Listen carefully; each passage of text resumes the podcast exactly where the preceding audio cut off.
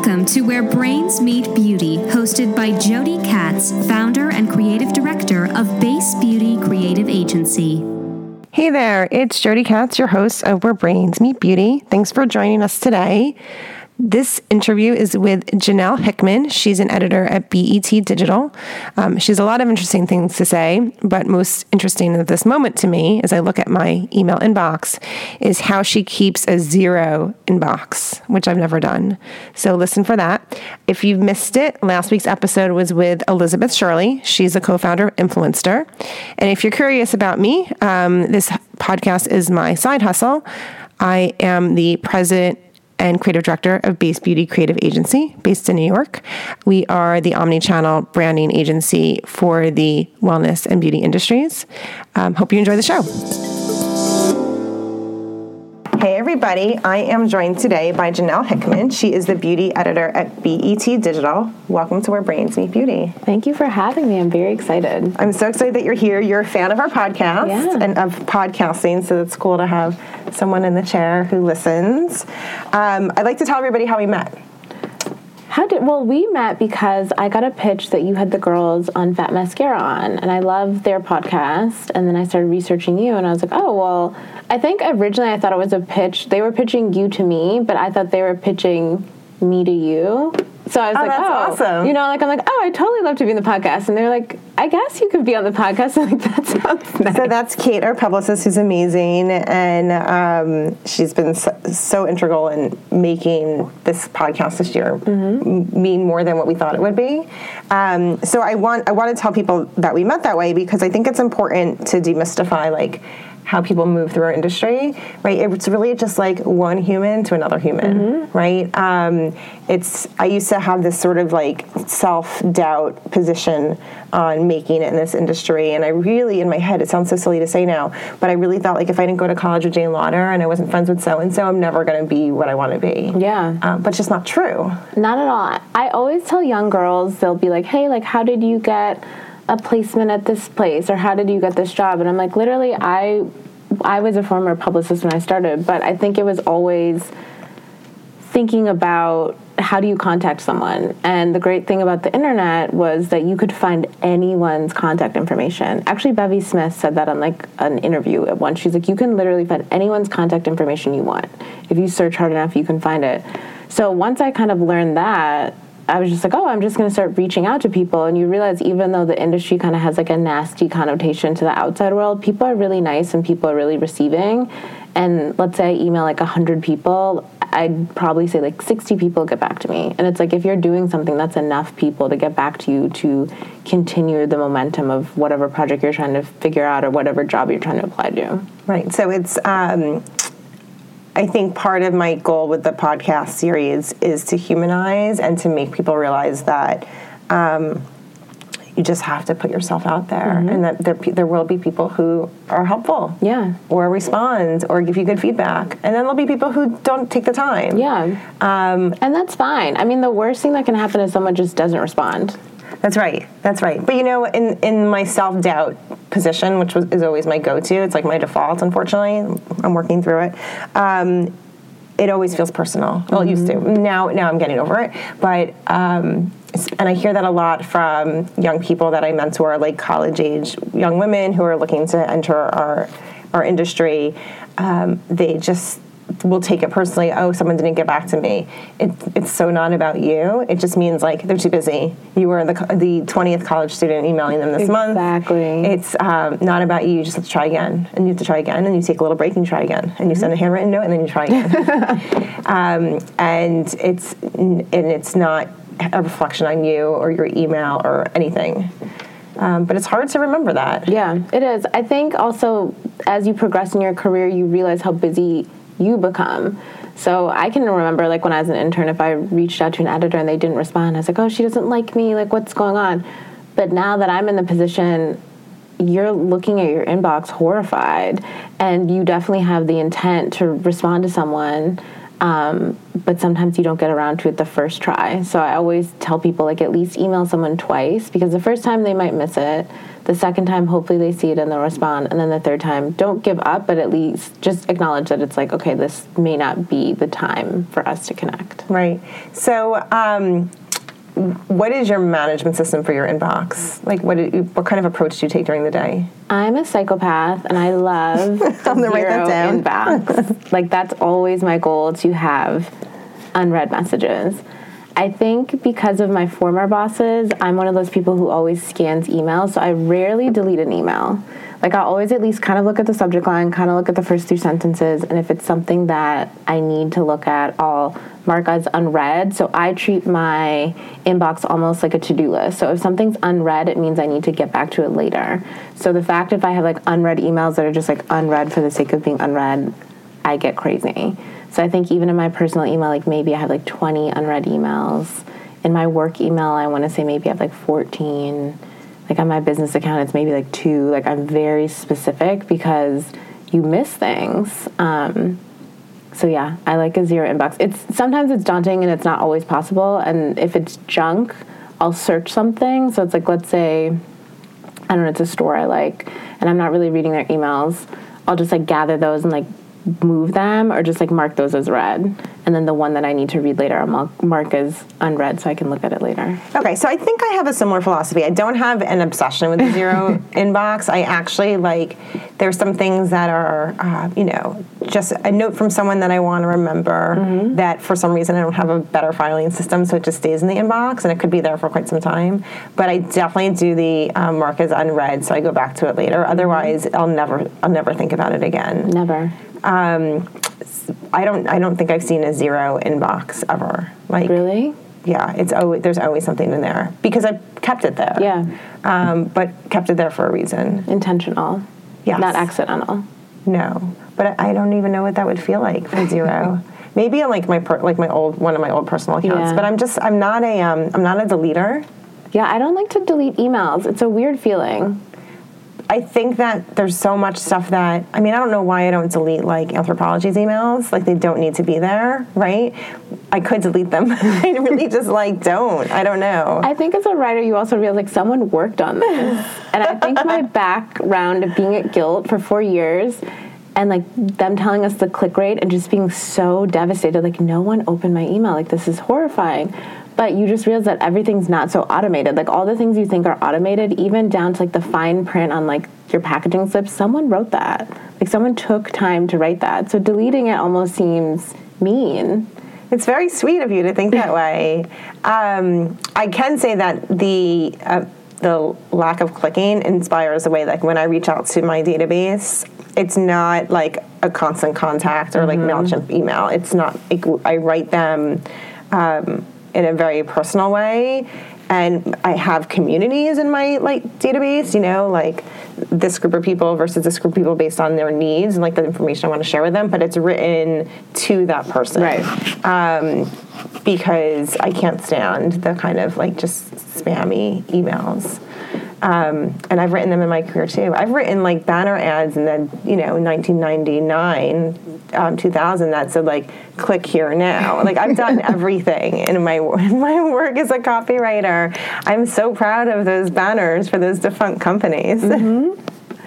um, so um, let's talk about what you're going to do with your day today. Tell us what it's going to be like. So today I woke up around like 7:30. My boyfriend made me breakfast, which was really nice. Um, since BT Style has a lot of news, we aggregate a lot of content from Instagram and then also other websites. So the first thing I kind of do is scan what happened on social media for the girls that our reader looks to or like is interested in. So I don't know why it took me so long to do this, but because I love following people on Instagram. So people think I'm crazy that I have like 3,000 people that I follow, but I just think it's like interesting to see a feed that's inspiring.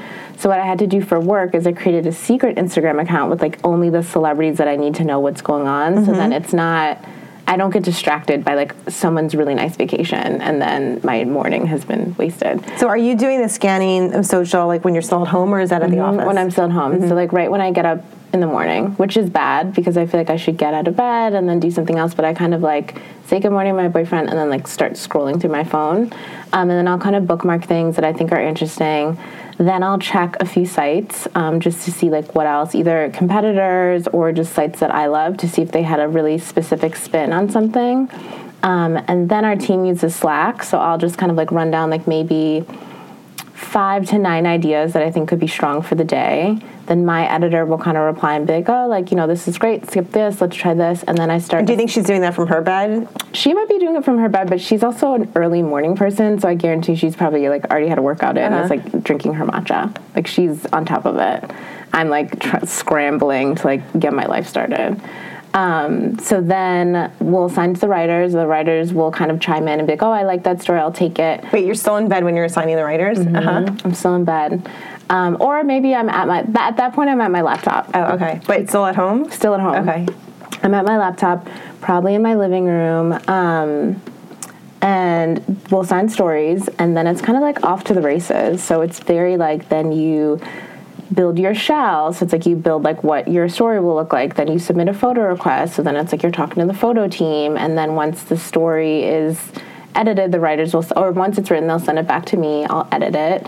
Um, my editor will kind of look at the headline to make sure it's like clickable and like interesting, and then it gets sent to copy. Copy activates the story. It's live on the site. We send it to social media, and then we do it all over again. So um, the process of you starting the scrolling in your bed to an article going live on the site, could that be like two hours? Maybe, maybe even shorter. It depends because we have an Instagram group chat. So if we see stuff, we'll just like drop it in the chat. So it's almost like we're just DMing each other, like, mm-hmm. "Hey, did you see this? Like, this person has a birthday cake. Like, this person shaved off their eyebrows."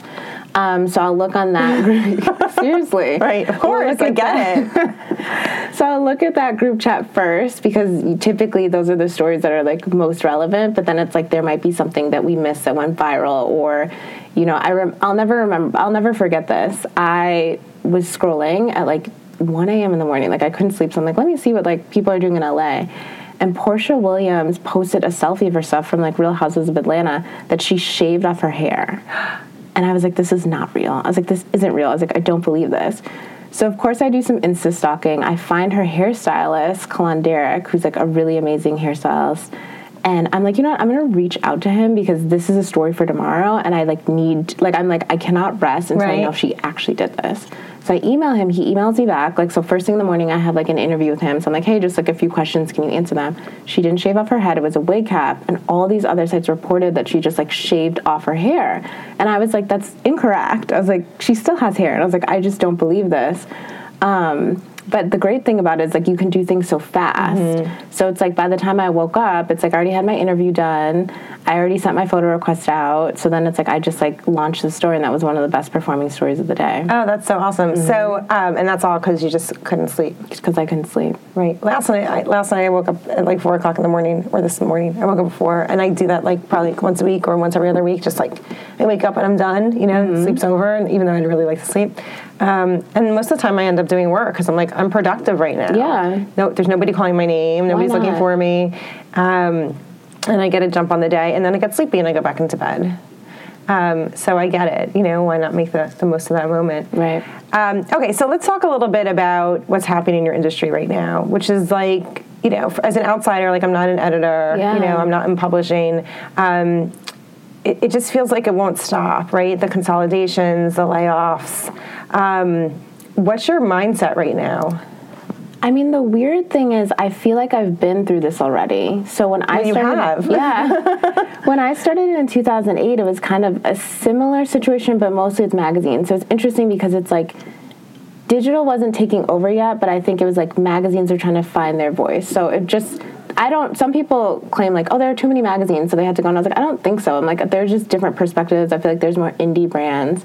Um, so when I came to New York, I had like a very specific vision of I'm going to be a fashion editor. Like I'm going to work in the industry and work for a magazine. And I had mentors, and like, magazines are closing, and they're like, you can get a job, but it's going to take you a little longer than you anticipated. So that's why I went into public relations.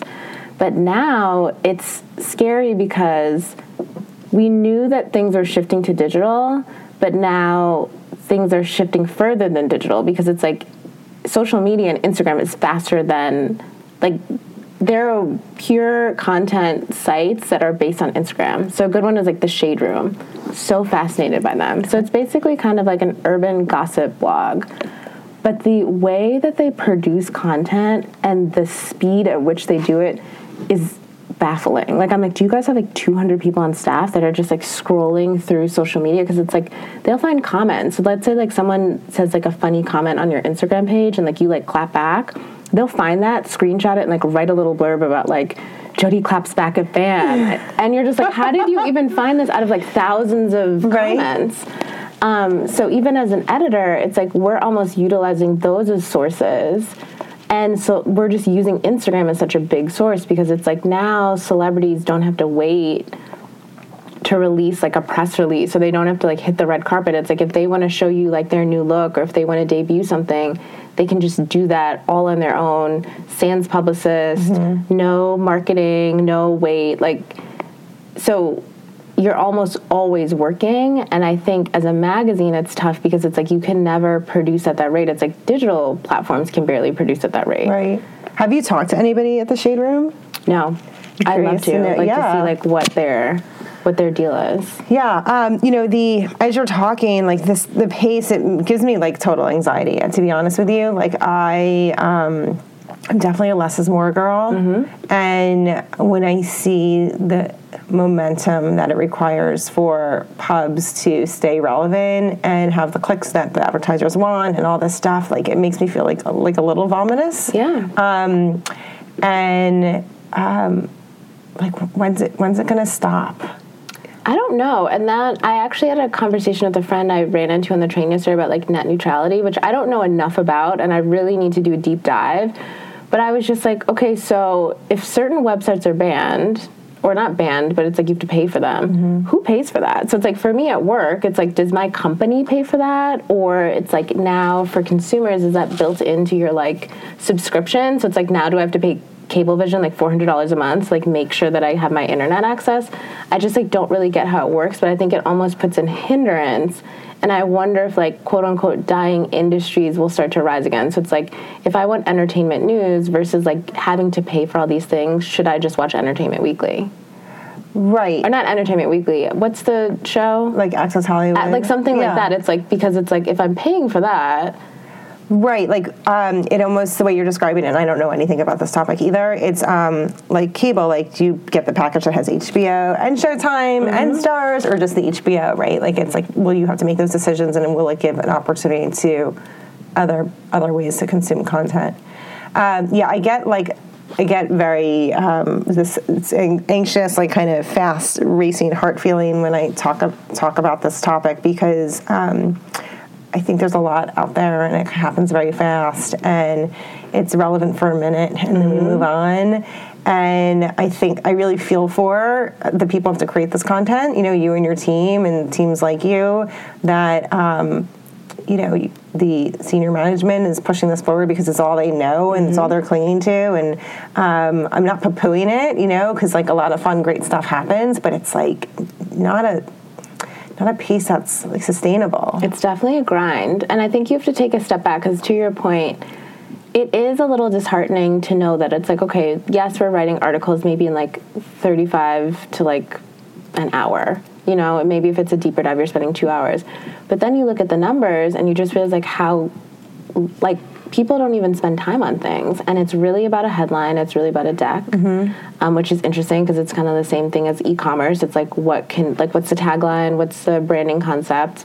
Um, and then the likelihood of someone rereading something is so low you know? Like it's not like you're like oh my gosh i read this really good article about like the top 10 hairstyles of 2017 you're only going to read that once. Like you you might read it again if someone cites it in another article but the likelihood of anyone ever looking to see all the design work you did and like all the back and forth you had with photo and like all the stylists you interviewed it almost feels like it doesn't matter because they're so on to the next thing. Right. So, what what do you think the people in leadership positions in these um, media companies? Um, what do you think the future looks like for them? You know, in terms of inspiring their team and guiding their team. I think it has to kind of shift away from a numbers game. So I think it does have to go back to quality over quantity. So you have to think about like what's our point of view, what are we willing to invest in and just realizing that it may not always be about the numbers and even advertisers need to realize that like yes it's very sexy when someone's like we have 14 million uniques but at the same token they're spending maybe 15 seconds per article so it's like even if you had a banner even if you sponsored the content they've just like scrolled past that. But it's like if you get something that's like really engaging and like really strong they'll read it. And then it's like even if there's like a small placement in your brand it's like they might remember it a little bit more. But i think i don't know it's just like all like producing 12 articles a day I can't even remember all the articles we wrote, much less like a consumer. If you're like on Facebook and scrolling, it's like you you're bombarded with information all the time. Uh, what you just said reminds me of something from um, one of our other podcast guests. Um, it's Jessica Hansen, you, who you just met in the mm-hmm. hallway. She said that her motto and her philosophy is something can be good, it can be fast, it can be cheap. It can't be all three. It can only be two of those things. Yeah. So you could have good and fast, or you can have fast and cheap, or you can have good and cheap, but it can't be fast, right? Like, and it's it's sort of the same thing that you're talking about. Yeah. Like maybe just we don't need to be as fast, or if we're going to be fast, it's just not going to be that good. Um, and this like kind of realignment of expectations. Mm-hmm. So you know, you spoke about like waking up in the morning, scrolling through. So is that basically your day? It's like um, repeat it again, repeat it again all day long? Yes and no. So I'll also try to, for my own sanity, just try to like read things and see how other people are shaping and shifting and crafting things because I do think the nice thing about so many websites is everyone definitely has a different point of view. So I, I love writing for BT because it's like we're a little bit funny. We're never quite snarky, but it's like we're kind of like your like your fun friend, you know? I know a lot of people say that, but it's just we'll talk, we'll write how we talk, but properly. Mm-hmm. Um, so it's like you'll see like a hey girl or like new look, who this. So like that's fun. So that kind of like breaks up all the reporting that you have to do. Um, but then it's a lot of editing because it's like we are producing a good amount of content. So I feel like most of my stories come in the morning, and then maybe I'll kind of like look around like two, three ish again, and then it's like we're kind of wrapping because it's like most people, if you think when you're at work, like zoning out and you're just like, oh, let me read this article quickly. People are starting to go home at like five and six. So it's like, unless it's true breaking news, I might as well save it for the next day or maybe send it to the evening team so they can post something a little bit later. Mm-hmm. So, um, you know, you've told us you've been a publicist, mm-hmm. you've been an editor, a content creator. Yep. Um, now an editor again. Um, when we first spoke, you told me that you were looking for a job where you would see yourself represented mm-hmm. in the mm-hmm. work that you're producing. Um, tell us about that goal and how you yeah. see it coming to life. I mean, for such a long time, it was so limited to be like a woman of color and see things that spoke to you. So even I don't know, now it's like the wig culture. Mm-hmm. Like it's definitely like more accepted and I think it was always something that like my aunts wore wigs and like my friends wore wigs, but it was something that no one was really talking about. So it's nice that you know we have a series called Laced where we talk mm-hmm. to like different wig makers and oh, just cool. kind of like hearing the different techniques they have or just like how popular they are how expensive it is or what their inspiration so it's kind of nice to have those like unsung or unspoken about things a little bit pushed to the forefront and then even when you think about like celebrities of color unless you're an A-lister, you're not really hearing about people as much. So it's like, even though I know people would be like, oh, well, it's like, you know, the real housewives of Atlanta aren't really celebrities. It's like, to some people they are. Or it's like, even like the girls of like Love and Hip Hop Hollywood, it's like, they're still relevant and they're still trendsetters and tastemakers and they're kind of like pushing the conversation forward. So it's like, you know, if one of them puts a lime green wig on, it's like, someone is going to copy that. So it's nice to be able to kind of give them a platform, give them the spotlight, and even talk to the. I really love talking to the artist or the team behind it because I think it makes it a little bit more interesting to kind of be like, well, what was the process? Or even seeing. Um, recently, we did a story about like Nicki Minaj. She did like a video with like Migo, the Migos and Cardi B, and she has these like super long pink braids and it took them 36 hours to do those. No. Yes. So it's a wig. A wig. So they, they weren't they didn't have her in a chair. They didn't have right? her in a chair. But just the fact that like you see this iconic image and it's right. like that's going to be like a really memorable look, but it took 36 hours to do. And apparently like seven braiders. Oh my god. It sounds like, you know, sewing sequins on couture, yes. right?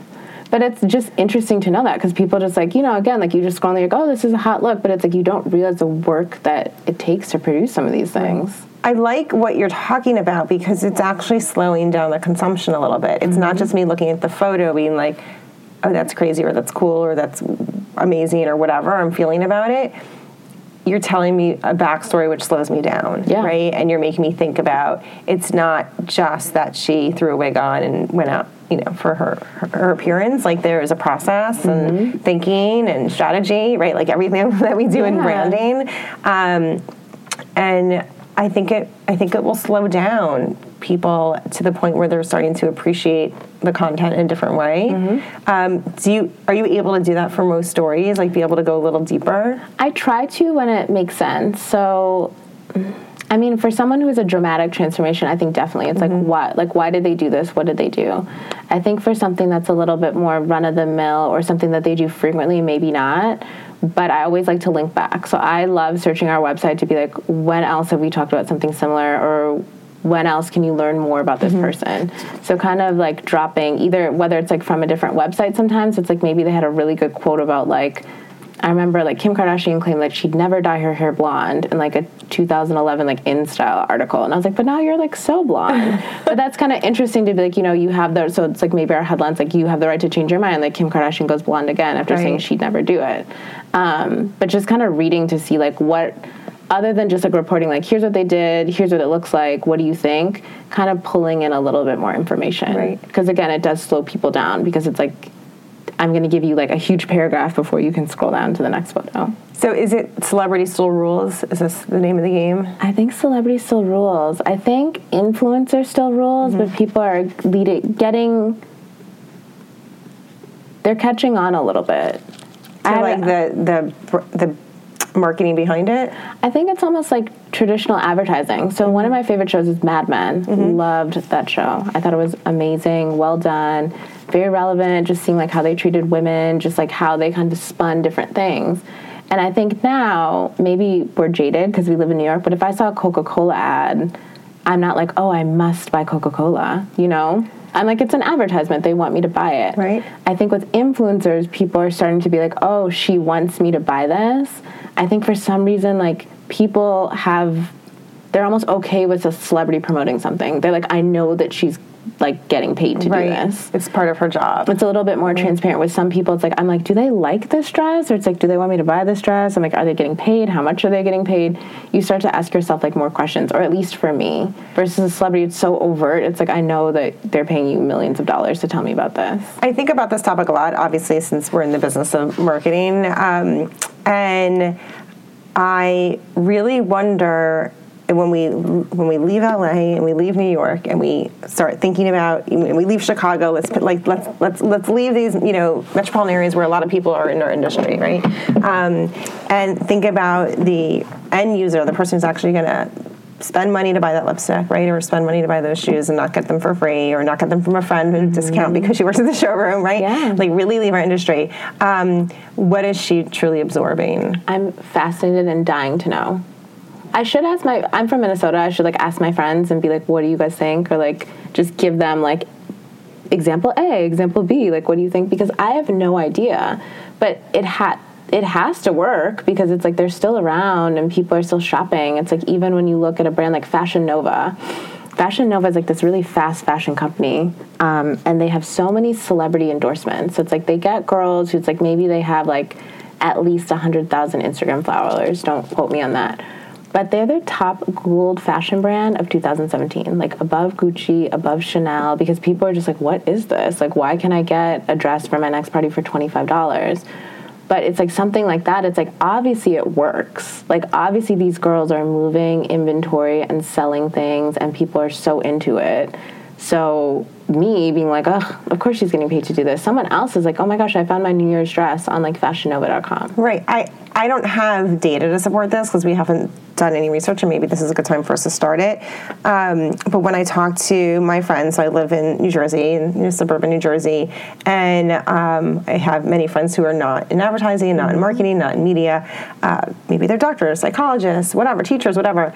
Um, and these messages that we are inundated by every single day they don't reach them. Like these are working moms who like you know get the kids off to school they go to their job they do their job they come home maybe they watch a little tv maybe a little bit of facebook or instagram. Mm-hmm. but um, they don't know any of the brands that i'm talking about the ones that were I'm like, you totally know, you know mm-hmm. this brand. This is a huge. Brand. They don't know it. You know what they know? They know Beautycounter and they know Rodan and Fields because their friends sell it, mm-hmm. right? The social selling, and that's how messages reach them. They penetrate through all the other clutter in their day because it's friend to friend. Mm-hmm. These this other stuff, it's they never see it. Yeah. They don't internalize it, even if they're seeing it. It's like foreign to them. So I think that as jaded as we are about the process and like the the cycle and the constant pushing forward and more and more and new and new, um, I think the regular customer really just doesn't see it or feel it the way that we do. Yeah. But I, that's anecdotal. I don't have real data.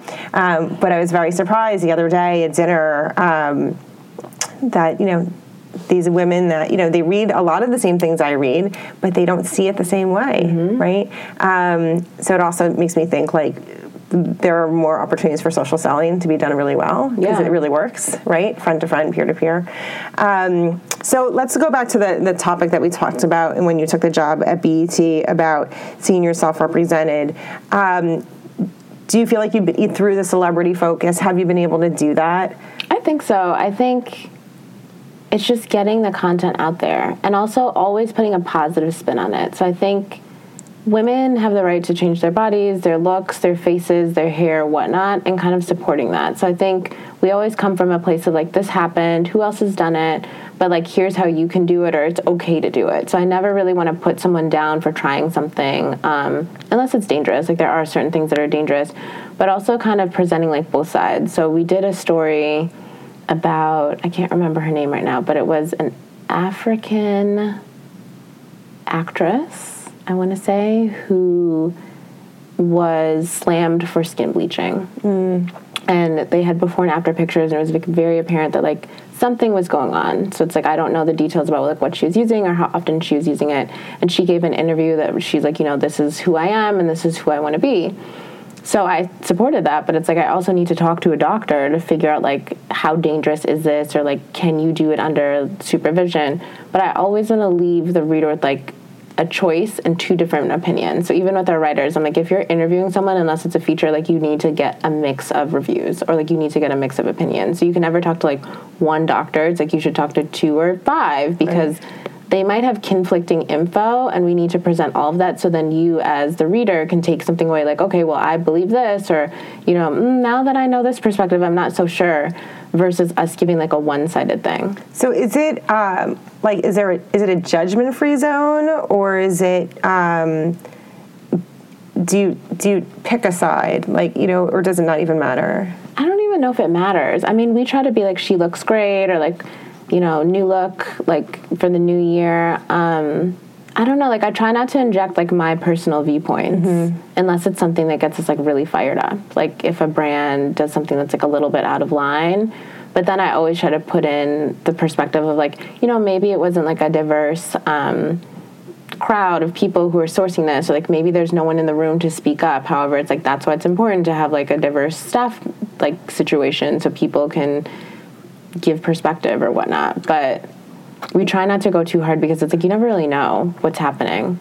Right. We um as a creative agency we have the ears of clients and um, when we talk about casting, we've been talking about this for years. Like you can't show one person. The yeah. days of hiring one model, they're over, and they've been over for us for a really long time. Yeah. It doesn't mean that they've been over in the minds of the client or their budget, but it makes no sense because it really feels like dismissive. Yeah, it's really isolating. And I think also, but then on the flip side, sometimes I, you get it, it can be very uh, inauthentic when people are like, okay, let's hire one Asian model, one black model, one ma- white model, one Latina. It's like, I know what you're doing here too. Like, I know that you're trying to showcase, like, we're for everyone. Um, so it's a balance. It's just kind of figuring out, like, who represents the brand well um, what are we speaking to? So it's like certain things, it's like, I don't know.